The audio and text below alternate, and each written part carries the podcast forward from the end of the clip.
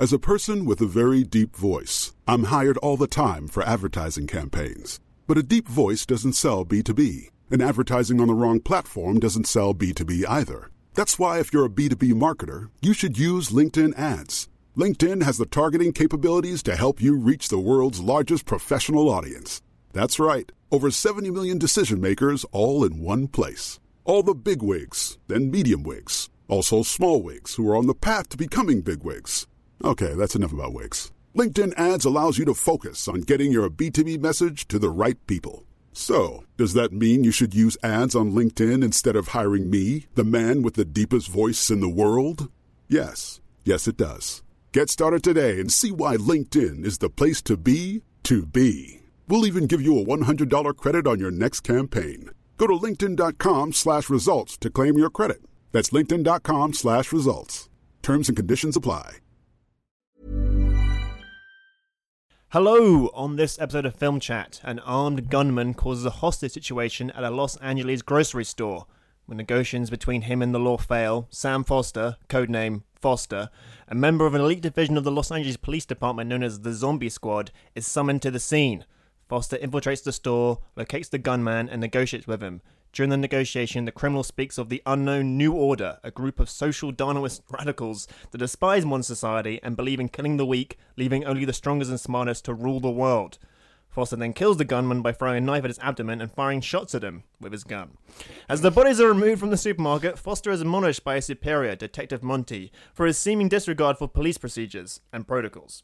Little does everyone realize, but the supermarket hostage crisis is only one of a string of recent and seemingly unconnected acts of violence and murder that have broken loose in Los Angeles, perpetuated by the same supremacist group the supermarket gunman mentioned. After witnessing several individuals going on a spree killing, including the New Order leader, only identified as the Night Slasher, model and businessman Danny Moran becomes the group's main target due to him being the only living witness to their crimes. After a failed attempt on his life by the group, he is placed under the protective custody of Foster and his partner, Sergeant Tony Gonzalez. Several more attempts are made on their lives by various people connected to the Order, Foster theorizes that there is an entire army of killers operating with the same modus operandi rather than a lone serial killer with some associates. But his suggestion is rebuffed by his superiors. Is what I would be saying if this was a adaptation of the 1986 Sylvester Stallone film Cobra. This is in fact just a podcast where we talk about and review films. I'm Danny Moran, and if crime is a disease, it's time to meet the cure. His name, Sam Foster. Hello. Thank God. you. Thank you for saying that. Good long intro there. How long was that? About four minutes? yeah. No, Okay. that was good. I like the idea that that's the setup for what our podcast is going to be about. It's just a long synopsis about half an entire story. Great movie. He's called Cobra, but the tagline is kind of medical. What's that about? Shouldn't it be animal related? I don't know. Anyway, so this is going to be a episode of big emotions, bold colors, and intimate voiceover as we review the Spanish drama Julieta, the latest film de Pedro Almodovar. I'll be offering my thoughts on the film in the form of a long, lilting, passionate letter to my estranged cousin Julio. Dear Julio, I hope this letter finds you well, wherever you are. There are many things I have not told you. Even now, my pen trembles to set them down. I have much to tell you of your mother, of the little church where you were baptized, of the red jacket your father was buried in. But first, I saw this great film recently, and I think you'd really like it. That's how the letter starts, and I, after that, I go on about the film. Plus, we express our outrage that the BBC consulted film critics to compile a list of the top 100 films of the century so far and overlooked us. Bullshit. What? And we reveal the film making Chinese audiences nauseous, either because of a ropey 3D transfer or because it's so mindlessly derivative of the previous Bourne films. All that should leave just enough time for me to combine two of my favourite films, Cool Hand Luke and Despicable Me, as I, live on the podcast, eat 50 hard boiled Minions squeaky toys. Just gonna start with one of them now. Don't do it. You'll die. Surprisingly delicious. That was amazing. I can't believe you got through that Julio letter in one go.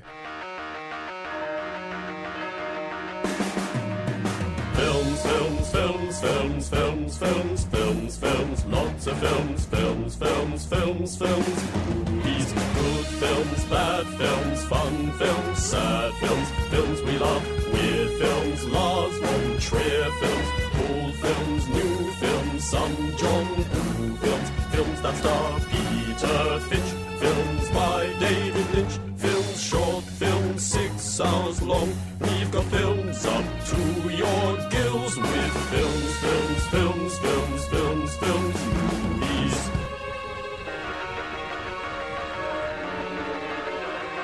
Are you feeling comfortable? Film chat has begun. We got a message from Joe Borges. Because you're Borges, I'd do anything for you. That's how he likes to be referred to. Um, he says, Hello, Film Chat. I think the Herzog on Drake is one of your more inspired ideas, both hilarious and deeply profound. Thank Joe. you. Thanks, Joe. Thanks a lot. Speaking of foreign directors, have you seen the trailer for Guardians, what's being called the Russian Avengers movie? Do you think there is something intrinsically American about big budget superhero films? The only other foreign superhero film I can think of is the Indian movie Kick, which I saw on a plane and which was amazing. What non US superhero movies would you like to see made? What would your Banana Man screenplay look like? Whoa, a lot of questions, Joe. Um, have you seen this trailer, Danny? I have. Have you seen this trailer, Sam? It's funny that you should ask me because I have seen it. What did you make of it? Just look like it just Looked brilliant, didn't It's it? brilliant. Yeah, Looks absolutely brilliant. gonna brilliant. Look like usual disaster porn guys Yeah. with guns, knives. I like the, the uh, odd pacing and the weird dubbing lines, like the sort of mystery. Looks a bit like they'd used Google Translate to produce the dubbing actors' scripts and stuff. Yeah. Yeah. Well, so to answer your first question, Joe, we have seen it. Second question: Do you think there's something intrinsically American about big budget superhero films? Yes. I do. Well, the comic book is the indigenous American art form. That's true. Yeah, they didn't That- invent sculpting or plays. I don't know. The, the ideas of like movies that are centered around people who have super superhuman abilities and that are kind of aspirational. Is that a sort of uniquely comic booky thing? Well, surely its roots are in Greek myths, right? Yeah, but you don't really aspire to be those guys necessarily, you know, because they're, they're they're not all people of great character. We don't So- know enough about the world of comic books, Joe, to answer these questions fully. Yeah, I mean, Maybe in well, Russia part of it is like- that just like um, Hollywood has got the biggest budgets, right? And they they're usually staging these um, sizable things Yeah. and the history of the big budget superhero movie is not kind of that long, right? Because um, before the latest explosion, the last 15, 20 years or so, it was only a handful of them. Yeah, true. So, um, so I guess it is so far, but maybe Guardians is going to be the thing that breaks the mold. You know, it looked like it had a lot of crossover appeal. There's a guy who turns into a bear in it. There's a guy who teleports in it. Guy who like throws rocks at people in it. Looks pretty exciting. So uh, I think I think audiences will go mad for it. It's even got a um, giant mechanical spider, like from Wild Wild West. And I don't know why it's taken such a long time for the giant mechanical spider to return to cinemas. It's obviously a brilliant idea. You're right. Anyway, what was the question? And oh, this final question was what non-US superhero movie would you like to see made? so, like non-US superheroes, because he mentions Banana Man, right? Who is a- Yeah. probably the quintessential um, English superhero, our equivalent of Batman. Is he? You're looking at me like I've just gone mad. He's more No, like he's more like the Hulk, isn't he, or something, or Popeye? He you like think he's more like Popeye, yeah. like, he eats the bananas and he becomes Banana Man. Is he a kid when he's not eating the bananas? Yeah. he is, he's right? a child and he becomes a man. He's actually quite like the DC superhero Shazam, who is a child. Sadly, just made that up, but I okay. know, but I didn't. He's a kid. He when he says Shazam, he becomes a uh, adult with Superman esque powers, and then eventually returns to being about a ten year old boy.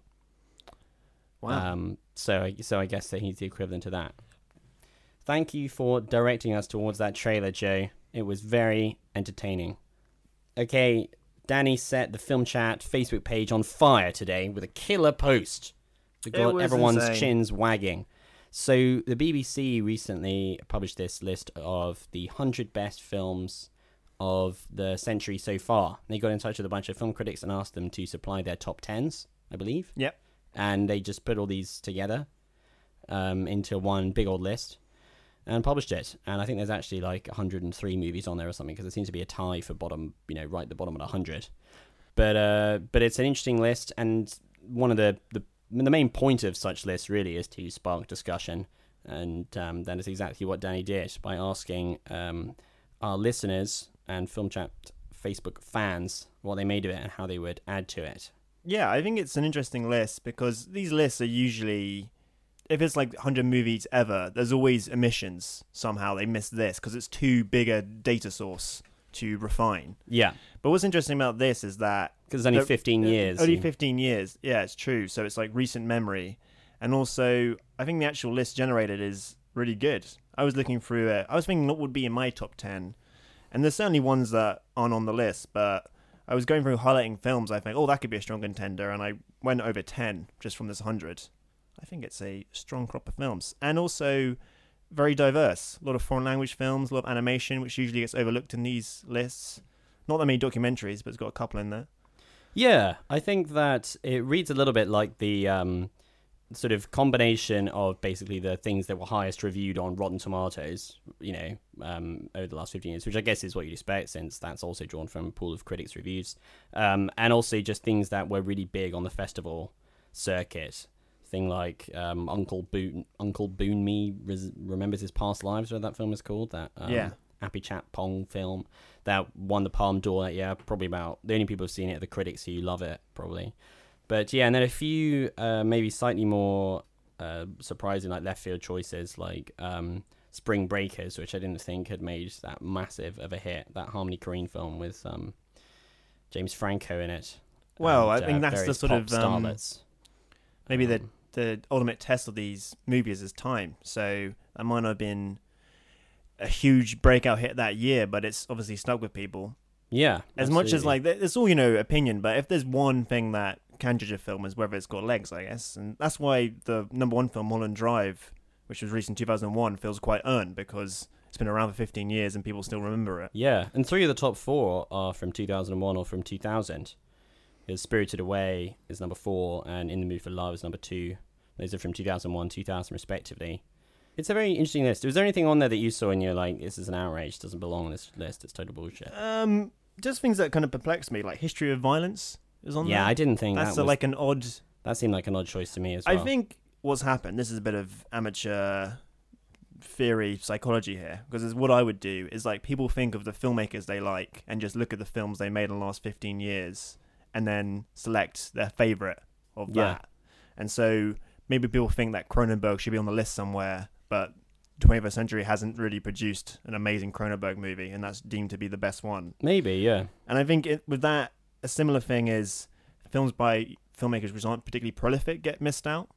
So um, I think Olivia pointed out Four Lions was missing, which is I think is like a lot of people would consider that one of the best movies of this century. But it's uh, Chris Morris' early film. So when Yeah. people think of a list, they think of filmmakers in their consciousness. Similarly, like Downfall, I thought would be on there. Uh, You're right, but- yeah, that's a good point. Oliver, uh, what's his name? I Forget the Um, director. He is called Hirsch, Hirsch, Hirschbiegel. or Hirsch something like Yeah, and um, Um, but because he's made Diana since and some other films were on that well Yeah, reviewed, The he sort of dropped out of the critical consciousness. Yeah, yeah. No, I think that's a very that's a very reasonable theory. Um, so we got like a whole bevy of um, comments about this from our listeners. Where They were suggesting a bunch of things. So uh, Dougal McQueen wrote in. He had a bunch of different ideas, including we need to talk about Kevin, Wendy and Lucy. Um, we are the best. It's that like Swedish movie about the girl starting a punk band. Archipelago, The Arbor, Grizzly Man, Princess Mononoke, a film called The Last Mistress. I don't even know what that is. He knows more about movies than me, obviously. Scott Pilgrim I versus the I World. think that's his um, grad film, actually. Bit arrogant. And uh, he complains that Shame is on the list. I think we probably agree Oh yeah, shame is bad. Shame is quite bad. Yeah, I also don't know. I didn't really agree with the New World being on there, but It's I think masterpiece. Sam. Terrence Malick has got more like he's on those directors that the critics at like I mean I think he's kind of divisive but I think that maybe there's enough critics who absolutely love him that he ends up on these lists you know because like there's going to be these guys who put yeah. always put a couple of his movies in their top tens Yeah, I think that's true, but I think people would definitely say that the first half of his career is much stronger than this second half. yeah I mean His maybe it's a similar movies. thing like um, the David your David Cronenberg suggestion where it's like he's in people's minds and they want to include him somewhere because Tree of Life is really really high up there that's a very strange film Yeah, I was Maybe it's surprised what- to see that. And me too yeah maybe it's worth revisiting I love that movie. do you Katie loves that film. I really love it. what's what's your view What do you of like the bit it? where the dinosaurs discover morality or something? It's like, fuck it, why not? They have the, the Big Bang for 14 minutes in the middle. Yeah. Uh, Dougal also suggests the first Lord of the Rings, which I think is a good suggestion. It feels like a bit of an omission. Yeah, I agree. It was a bit of a strange list in that some blockbusters like The Dark Knight and Mad Max Fury Road Yeah. um, made the list, but Lord of the Rings, which and uh, the Bourne films, which you might true, not yeah. say, but like the most probably the most influential films in their respective genres. and also very, I think, something like the Bourne Ultimatum is very, very critically acclaimed. And it's Very very, and it's yeah. very 21st century. You know, true, it's yeah. very relevant to the time it's made. Olivia Waring has a bunch of suggestions. She mentioned Four Lions, as you said earlier. She was also suggesting Sexy Beast, the Jonathan Glazer movie. Well, Under the Skin was on the list. Under the Skin, yeah. So that was their Glazer slot. Exactly. I feel Yeah. like if you think of it that way. And uh, she's also noting that there wasn't a single Dardenne Brothers movie. The Dardenne Brothers. I got no Dardenne Brothers. The Dardenne Brothers on the list. Um, I've never seen a Dardenne Brothers film. You've seen the Dardenne Brothers. No, Me I, I'm aware that they're like, um, are they? They're definitely festival darlings, aren't they? Like they love them. at Total- Cannes the or lovies love them. They love them. They love them. The They Dardennes. love them almost as much as Xavier Dolan. um, but uh, yeah, Dougal agrees that Two Days One Night belongs on there. Mate, Mate, two days, one night. Got to see some Dardenne Brothers movies, obviously. Olivia's also suggesting that Belleville Rendezvous and The Illusionist are better than Finding Nemo. I don't have a strong view on that, but Belleville Rendezvous is good. I guess it's not not horrifying. well, a bunch of Pixar movies made the list. Yeah. But they weren't the ones I would pick, which means they're the wrong ones. Well, they um. Well, they've got Wall-E is really high up there, isn't it? Wall-E is like Wally. They put all Andrew Stanton's ones on it, like Finding Nemo, and I think he's the worst one of the Pixar. I mean, I know that's being like, you know, they're all great, but where was Monsters Inc., the best Mm. Pixar film, or Up? Inside Out is on there, but I would take yeah, Inside Out is on there. I would take Up and Monsters Inc. over Finding Nemo and Wall-E Yeah, any day, any Yeah. day, mate. Dan Knoll suggests Looney Tunes back in action. Well, obviously. Obviously, don't no no further comment necessary on that. Quite clear, uh, deserved top ten pick. Georgia Mills, she says Moulin Rouge. Yeah, that was weird. I think she's questioning its inclusion on the list. It's somewhere like around 53. Well, I don't like it, but isn't it super popular? I thought it would. Do you think it's weird to be in there? I thought a lot of people love that movie. Well, it's definitely a movie that has some staying power. Like people still talk about it a lot and stuff. Yeah, but it means that you know enough people been in their top ten films of the last sixteen years. You know, Yeah. like what was in in their top ten films? Yeah, I guess. How I many don't know. films these critics right? They watch all the movies every year. Like out of how many films, and that was in the top ten? That's like thousands, right? Well, yeah, I'm kind of yeah, I'm kind of with you because And you I do the don't, maths on it. I makes don't, I no don't, sense. I don't really like it. You may sort of, I find it a bit dizzying and exhausting. Tom Andrews um, has some suggestions. He says, uh, lots of my fave movies were here, which made me feel pretty predictable. I guess you and him are on the same page, Danny. Yeah. It is a pretty good list. He also uh, wants to mention Weekend from 2011. Don't know that film. What You is know, that? Weekend. I Is that seen That's it. not The Weekend with um, Jim Broadbent. Jim Broadbent. and Lindsay Duncan. No.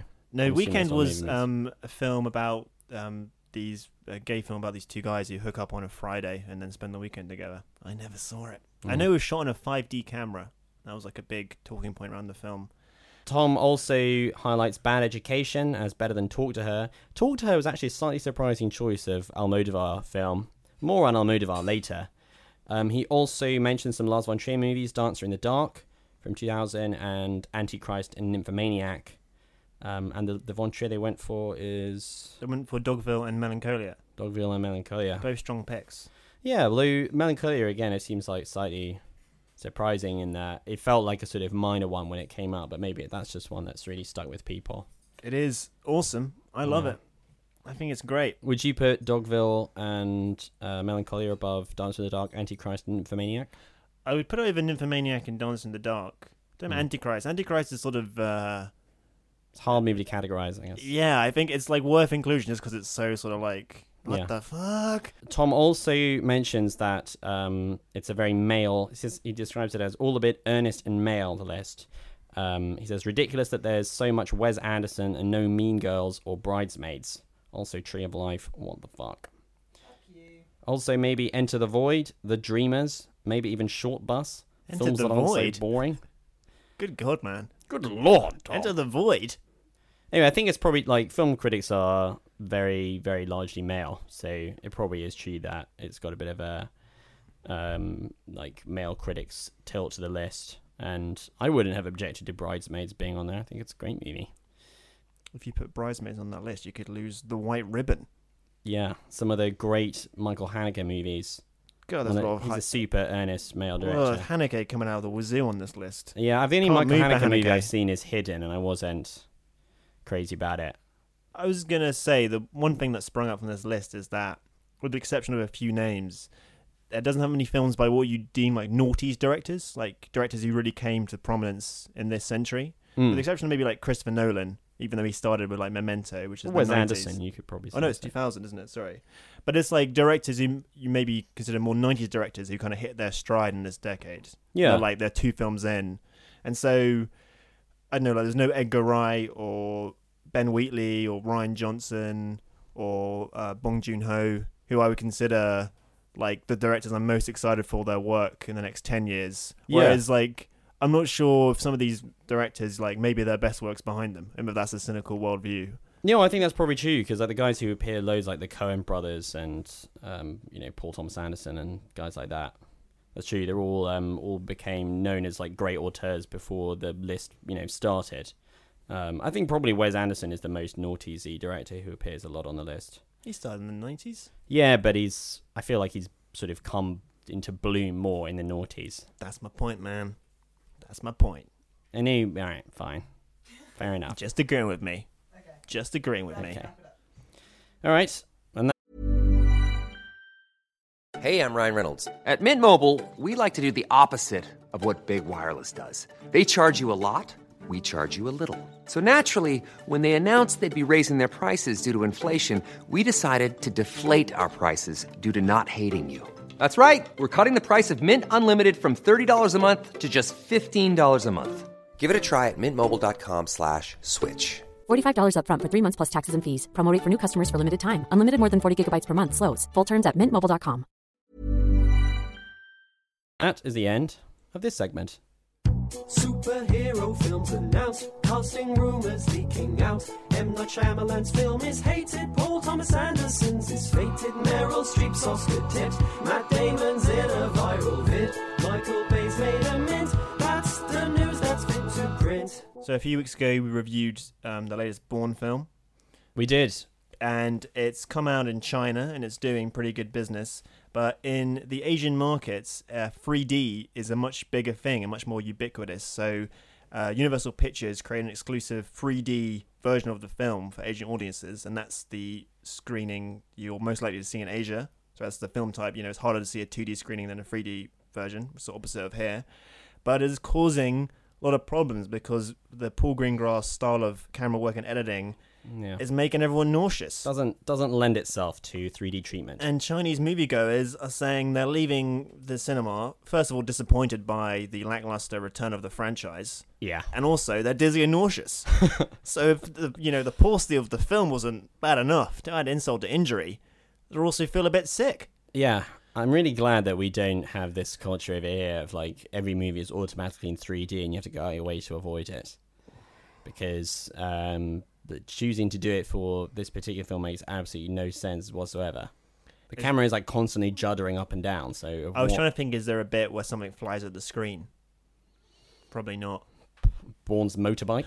I don't know, but it, the whole Greengrass style is filled with such like constant editing that if something's flying at the screen at you, you know it's going to be somewhere else in a, sec- a second later. Well, it's already immersive, and now it's like too immersive, right? It's trying to put you in the center of the action, but you had that with the well, that, that sort of technique wants to make you feel a bit frantic, like you would if you were in the fight itself. Yeah. You know, um, so I guess it's immersive in that sense, but it's not in the sense that it's definitely not trying to create the feeling that you are physically in the space with them, which is what you get from 3D. I saw the BFG in 3D, which I didn't mention in my review of it, but I did.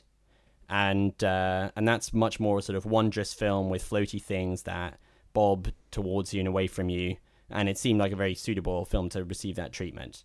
Whereas if the BFG had like been fighting a bunch of like Russian agents in Yeah. like you know quick cutting and then like having to jump off a bridge and you know swim to safety or whatever, whatever it is that Bourne does, uh, I probably would have uh, you know So what you're saying vomited into my lap. is they even need to make more 2D screens available or just add more floating things into the film. Yeah, I think they should have re-edited the entire movie. And He has like a much more fight in like a sort of bubble factory or something, yeah, but it's all sort of or a ball pit. yeah, just one like distant shot. The camera doesn't move. Yeah, Bourne's in this ball pit. He's fighting uh, He's throwing the balls. Mansell Cassel. They're throwing the balls at each other, throwing them directly at the camera. Yeah, it would have been great. Yeah, they're not actually. It'd be best if they were on opposite ends of the pit. Yeah, And Vincent Cassel's near you, Bourne's in the distance, and they're Just throwing the balls. yeah. at each other. The camera doesn't move. In more exciting news, Forbes, the chroniclers of the wealthy, they have produced, they like lists of rich people. Mm. And not just one list, but many, categorized into different areas. They've produced the their list of the world's highest paid actors of 2016. And the top actor is The Rock. Dwayne the Rock Johnson. He had a great year. He made $64.5 million Good God. um, and he elbowed out Robert Downey Jr., which means that the Fast and Furious franchise is paying better than all these Marvel movies, I guess, at the moment. Well, he also makes like a film a month, it seems, right? Dwayne, he makes more movies. Yeah, Robert Downey Jr. only plays Iron Man these days. yeah, exactly. Um, whereas Dwayne has been all over the shop recently, been a very busy man. Um, and uh, the list highlights the gender pay gap in Hollywood quite substantially. yep. So in the top 10, there are only two ladies. They are Jennifer Lawrence at number 6 and Melissa McCarthy at number 9. The other guys, I might as well mention them. yeah, them. Run, 'em- run 'em down. Run them down. So at number 10, a guy called Shah Rukh Khan. Don't even... Oh yeah, I Know know. this I know him because he's just a, he's the biggest Bollywood star. I thought it was Amitabh Bachchan. Well, obviously Khan's overtaken him. I must have overtaken him. Because it was that... Wait, is this the guy who was in Jurassic World? No. Or that's Amitabh Bachchan, is it? Yeah, the guy Yeah. who was in Life of Pi. Yeah. Yeah. Yeah. Um, so I don't know who this character is. Uh, number nine is Miss McCarthy. Number eight is Vin Diesel. Um, That's sweet Fast and Furious money. But It's Dwayne good. works outside that franchise. That's why he's earning more money. is think that's what their beef is about recently? Is that why uh, Vin Diesel is a candy ass? Maybe. Um, we can only speculate. Number seven is Ben Affleck. Number six, Jennifer Lawrence. Number five is Johnny Depp. Number four is Tom Cruise, which is kind of interesting. Well, he produces the Mission Impossible films. Is this producer dollar? I think the Pretty reason, like, substantial? no Oh, one's he getting gets like some of the cut of the, exactly of the no gross one's or something. It's not the heyday where people got 20 million a film. It's Yeah. like you get percentage points, and they're in these mega franchises that are get you know lighting up the international box office, and as such, they see the back end of like all the money. Yeah, it's kind of interesting. Uh, well, Matt Damon's number three, Jackie Chan is number two, and Rock's number one.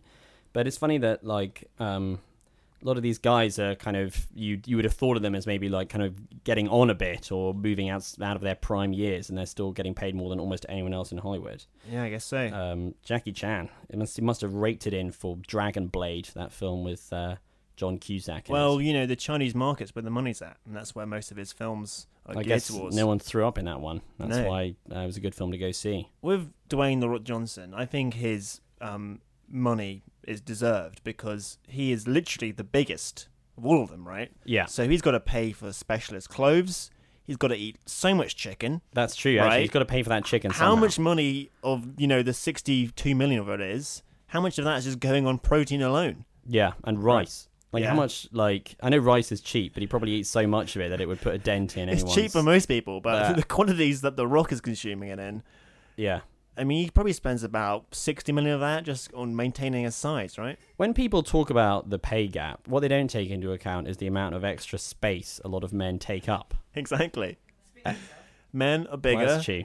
They're Katie's taller than me, so she deserves to be paid more than I am.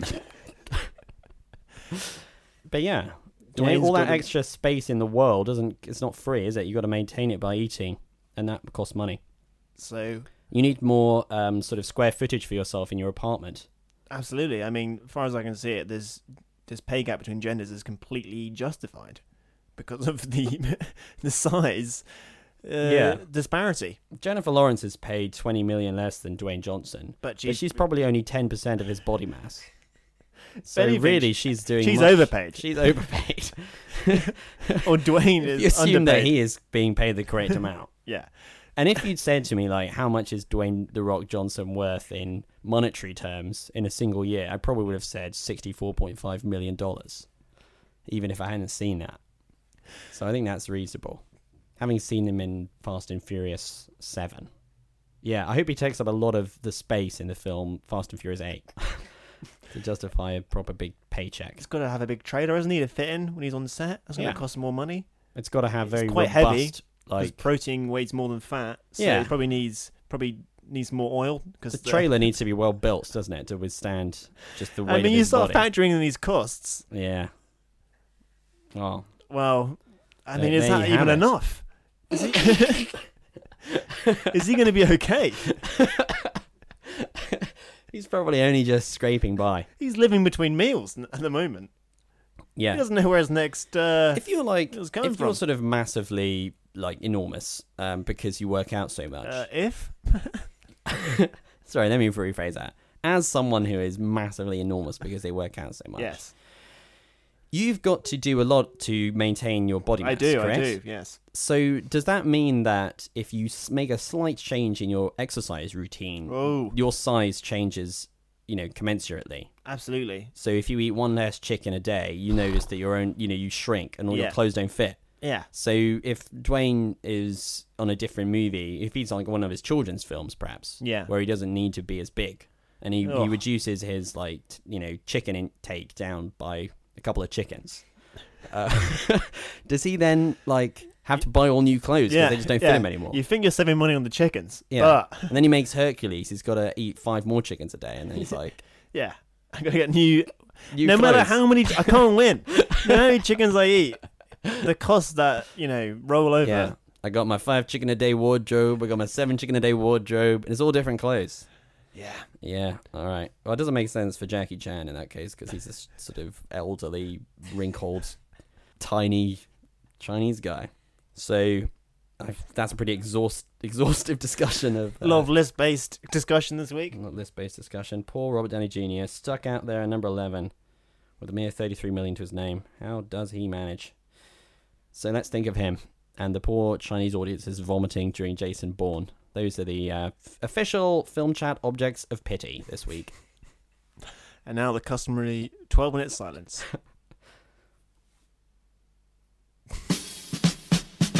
Sam and Danny both watched a film and they decided to record a few opinions on the things they saw. You're gonna hear them in a moment or so. There could be angry disagreements, but their views are normally quite close. A joint review shared between two podcast brothers. Do they let one another speak or do they interrupt each other? The light is on, the guys are in, so let the chat begin.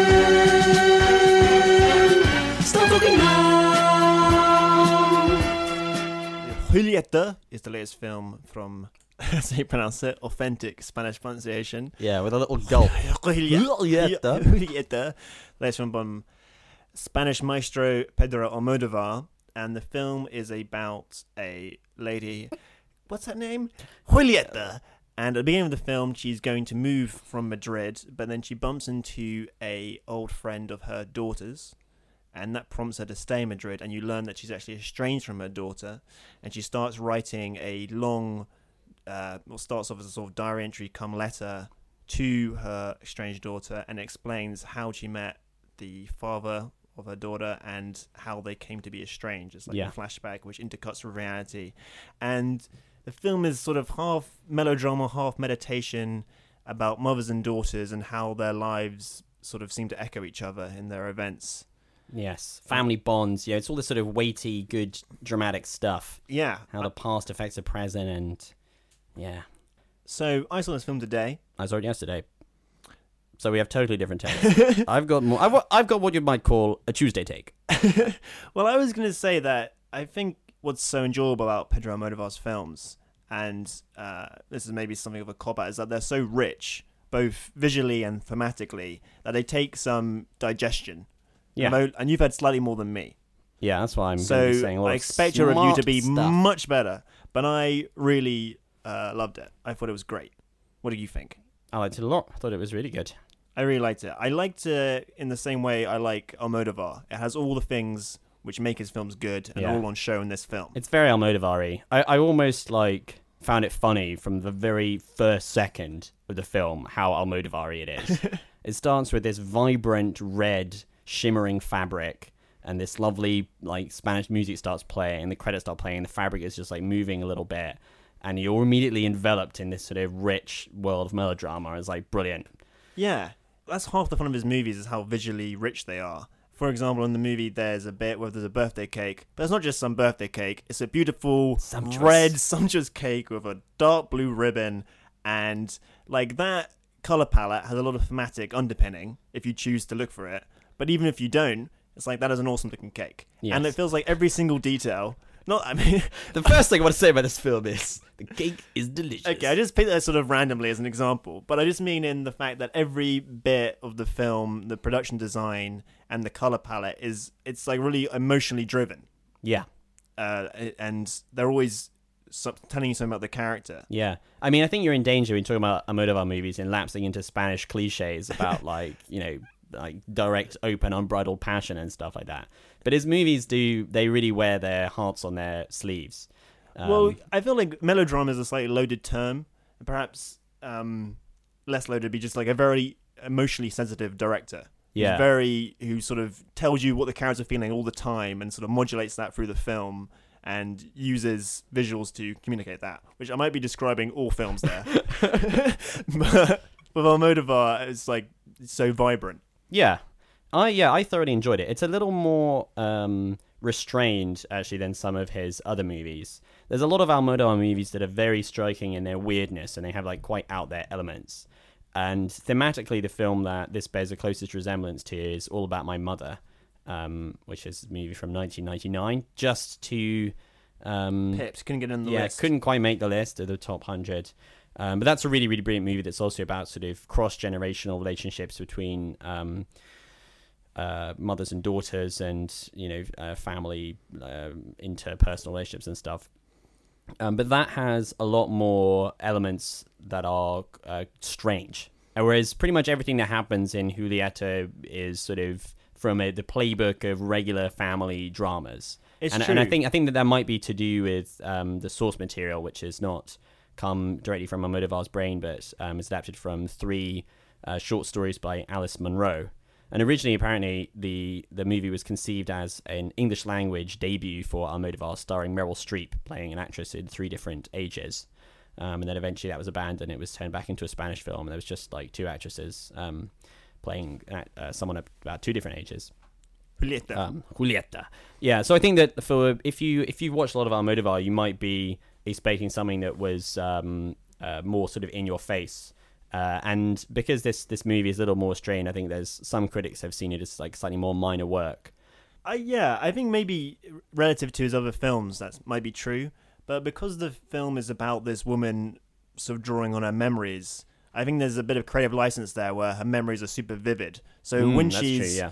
Uh, meets her husband on this train, it's like the snow is coming down. She's wearing this awesome like electric blue jumper. That's the best bit, He's wearing like bit, red. yeah. There's a stag running in the snow. It's Yeah, like this yeah. is. I was like, this is some fucking cinema here. I'm strapping in well, for the cinema. one of the things I brilliant. one of the things I saw when I was reading the Wikipedia article about this, which is how I have all these great research facts about the film, um, is that he was saying that one of the things that drew him to the story and um, the Alice Munro stories initially was this bit on the train because he thought it was very cinematic, the sort of woman on the train story. Yeah. And um, and you can tell that he's done that scene with a lot of relish, and it's got everything great about um, Almodovar's style, basically, in that sequence.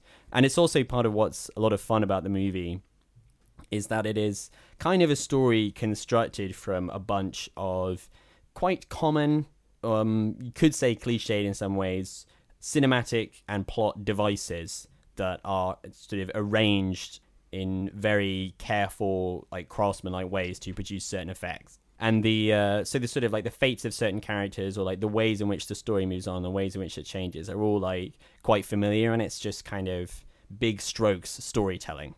But it's very, I, I just find it very compelling. You know, he's someone who he just loves telling the story so much, and it's hard not to get swept up on it. It's very and there's, true. There's a lot of scenes where someone like will just sit down and they'll be across someone and they'll be like, "There's something I never told you," and like some incredible secret will pour forth, and it's always kind of gripping, even though it's a cousin to the world of soap opera, really that sort of stuff. but it's yeah, it's so sort of like big-hearted that um, yeah, gripped by it. And he's also the movie. It feels deceptively simple, but it covers so much ground and slips Mm. between past and present and characters aging with such ease. Yeah. and like it pulls all these strands together. You know, it's sort of effortless. Yeah, which is but it's brilliantly done. He's such so confident. it's just- really well constructed. yeah, absolutely. And I really um for the performances were awesome.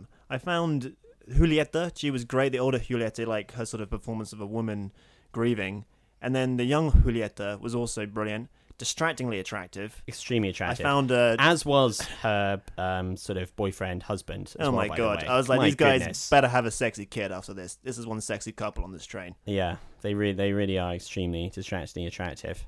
Good god, Good Almodovar hallmark. hot Sexy people. in his movies. Yeah, Wow. it's another reason to check out his oeuvre.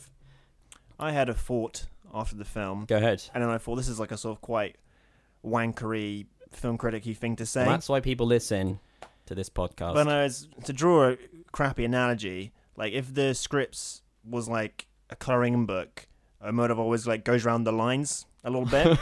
and what I like about his films is that every character feels like the protagonist in their own film. And because it jumps through um, time a lot, um, why I think the film's quite affecting is that you just have to fill in the gaps of what's happened in the years. And so you see a character and you see them 10 years on, Mm. and then there's so much detail given about their life in like a two minute scene that it's like this whole other world unto themselves. yeah, And absolutely. I think that's a really zeroes in. I think that's a really um, excellent and uh, it's very appropriate to the uh, plot of this film as well because it's all about the secrets that people keep from each other and how when they learn something about someone else then it completely changes what they knew about that person and all the characters are learning things about each other throughout the movie that change things despite their long histories. There's a really good evocation of like the weight of the past in the Yeah, movie which and i think is really effectively done. Because you that's a good example of effective cinematic craft because like the movie has to convince you that years have passed even though you know the actors don't look any older or well Julieta does but a lot of them a lot of the others don't um, and uh, you have to employ a bunch of tricks to do that if you're not boyhood um, and, uh, Boyhood, not a not hack like Linklater. doing it Just- over 12 bloody years Yeah. like a cheat um, and yeah I think I think all that all that stuff is really really well well evoked Yeah, I think it's excellent. It's 90 minutes. It goes down super easy. It's super entertaining. You sort of wallow in it. And, Mm. and then, but afterwards, I mean, there's a lot to chew on. And it's Yeah. very cleverly plotted. And afterwards, I kept on noticing things. I say afterwards, it's been two hours. And I was like, oh, that bit. And I was like, oh, wait a second, that bit echoes that bit. And there's probably yeah a video essay in the brewing on YouTube as we speak, yeah analyzing the only film. like the only thing that I would say about it, if I was going to venture a criticism of the movie, is that the it's got such a ravishing and luscious style that there isn't a great deal of emotional pain to be for the viewer. I think in what when you're watching a story which is about people in great emotional torment, and maybe this is a feature of Almodovar generally, Mm. but I think that it's just a comforting experience for the viewer. I don't know if you you know would consider that a criticism or not yeah. but f- like it's a movie in which a lot of people are extremely miserable but um, even though you you were kind of it's a movie that is trying to get you to well up but not really feel that bad you can't possibly leave the cinema I and, fe- that's and be like upset it's like so beautiful to look at they're all li- living these incredible apartments and everything like that um, money never seems to come into it like they just live in these like outstanding places and everything is um, really really lovely all the time Mm. um, even in like depictions of like extreme uh, human misery. Um, so I don't know. It's like it's a very comfortable film. I think. Yeah, I think it's partly in just the structure in that it's like you're watching, you've seen the aftermath before the event, Yeah. and so like the actual really difficult emotional bit is like the sort of gap in the movie, Mm. and you're seeing the before and after. That's, yeah, more. that's true. That's true. Um, when whether that lands or not, I guess depends on just how you come at the film. Yeah. Uh, but yeah, I see yeah. your point. I, yeah. I, I- yeah. I would heartily recommend it. It's um. He's always he's just always worth seeing, and uh, I always like his movies, and this did not disappoint me. It's great. When Zach Braff heard something that changed his life, what he listened to. When John Cusack made a mixtape for his future wife, what did she listen to? And when Michael Madsen cut a guy's ear off, what was he dancing to? And when Tim Robbins showed Shawshank that he had enough, which record did he choose?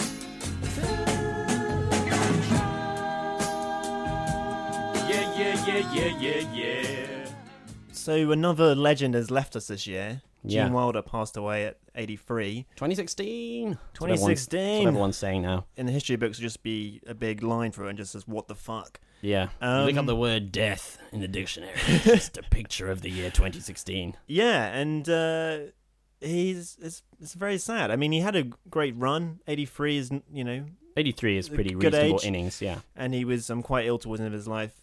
And there's been a big, I mean, there's always a huge outpouring of affection for these people, but I feel like Gene Wilder, it feels almost like especially so because his sort of persona was one of somebody who's very sweet and kind-hearted, and that just seems to be was just him, and what people were reacting on screen was just his Gene Wilderness. which Yeah. is just like a sort of a strong core of decency to everything he did. Yeah, I have to confess that I'm not. I'm a bit of a wild uh, ignoramus. It's a bit like when Bowie died, and I was like, "Shit, I better listen to that song, "The Heroes."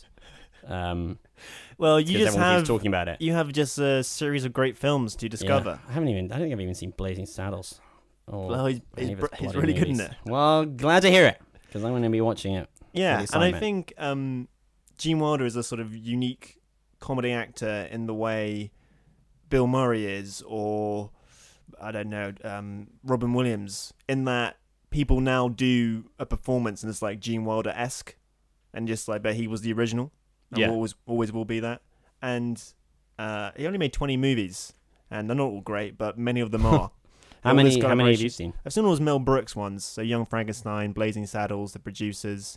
They're all amazing, and of course, uh, Willy Wonka, which is probably what he's best known for. Yeah. And I think it's probably his best performance because he, with that performance, he kind of channeled, I think, what made um, that book good, and what makes Dahl good, which is like the sort of darkness of it. He's like a very weird Mm. and the sort of obvious way to play is sort of how Johnny Depp did it, as this sort of sweet, naive, eccentric. But he's actually quite menacing and quite odd and uh, unknowable. and- Yeah. and scary at times. Yeah, like he's got some kind of um, agenda that. yeah, know, yeah. absolutely. And that feels very different to who he was. He was just like a sort of sweet guy. So it's an actual like brilliant performance. And since his death, all these um, letters have come out about his process. Right? Yeah, And people his- have been sharing some cool stuff that Gene Wilder wrote in tribute to him. Um, he had a, some interesting comments on uh, Willy Wonka and the Chocolate Factory. Um, he was said to his director, "When I make my first entrance, I like to come out of the door carrying a cane and then walk toward the crowd with a limp. After the crowd sees Willy Wonka is a cripple, they all whisper to themselves and then become deathly quiet." As I walk toward them, my cane sinks onto one of the cobblestones I'm walking on and stands up straight by itself. But I keep on walking until I realize that I no longer have my cane. I start to fall forward, and just before I hit the ground, I do a beautiful forward somersault and bounce back up to great applause. Asked why, Wilder said, Because from that time on, no one will know if I'm lying or telling the truth. Well, Mm. it worked. Cool, clever idea. Is that what happens? Haven't seen the film. Too ignorant. I'm gonna have to It's be great. taken into a special room and shown a bunch of Dardenne brothers and Gene Wilder films until I can come back and call myself a proper podcast host. it's quite sweet reading that letter because it just felt like he was so effortless in his performances that it was Yeah. just like he was just you know turned up and just did his Gene Wilder thing. But it's of like oh, there's actually loads of preparation. Well, actually, that also makes a lot of sense. That's that- why he's so good. Well, that well also that kind of um, captures the aspect of the character that you were talking about, in that it's both a comic moment and one that makes him slightly mysterious and like you know uh, trickster figure who you wouldn't trust. Absolutely, So yeah, it's cool. he's great. And um, to play us out, I wanted to play this clip of um, Gene Wilder discussing why he was cast as a psychiatrist who loves his sheep in Woody Allen's Everything You Want About Sex, uh, but we're afraid to ask because there's something brilliant about that as a topic. Yeah. Well, set up the the segment in the unless unless that's all you need to know about it. What's the segment in the movie? Because like In, it's a kind of like sketch movie. yeah, it's like a portmanteau film, Yeah. and in it, a, a farmer comes to Gene Wilder's like psychiatrist about how he's in love with his sheep, and uh, he brings the sheep with him, and Gene Wilder obviously- thinks this guy's nuts, but then he falls in love with the sheep, Great setup. and there's a great scene where Gene Wilder uh, is talking to the sheep, and the sheep's wearing suspenders and lingerie. I mean, if that doesn't make you laugh, are you even human? Um, I didn't laugh out loud when you said that, but I was amused inwardly. Get out. Anyway, here's Gene Wilder talking about it. And we will see you next week. Absolutely. See you then. Bye. He said, I want to do a remake of the film Sister Carrie. And I'm thinking of either you or Laurence Olivier. But instead of Jennifer Jones, I want to use a sheep. And I knew then why he wanted me, because he wanted someone who would fall in love with a sheep and not do it as a joke, but truly fall in love with a sheep to the extent that an actor can do that. And he chose the right actor.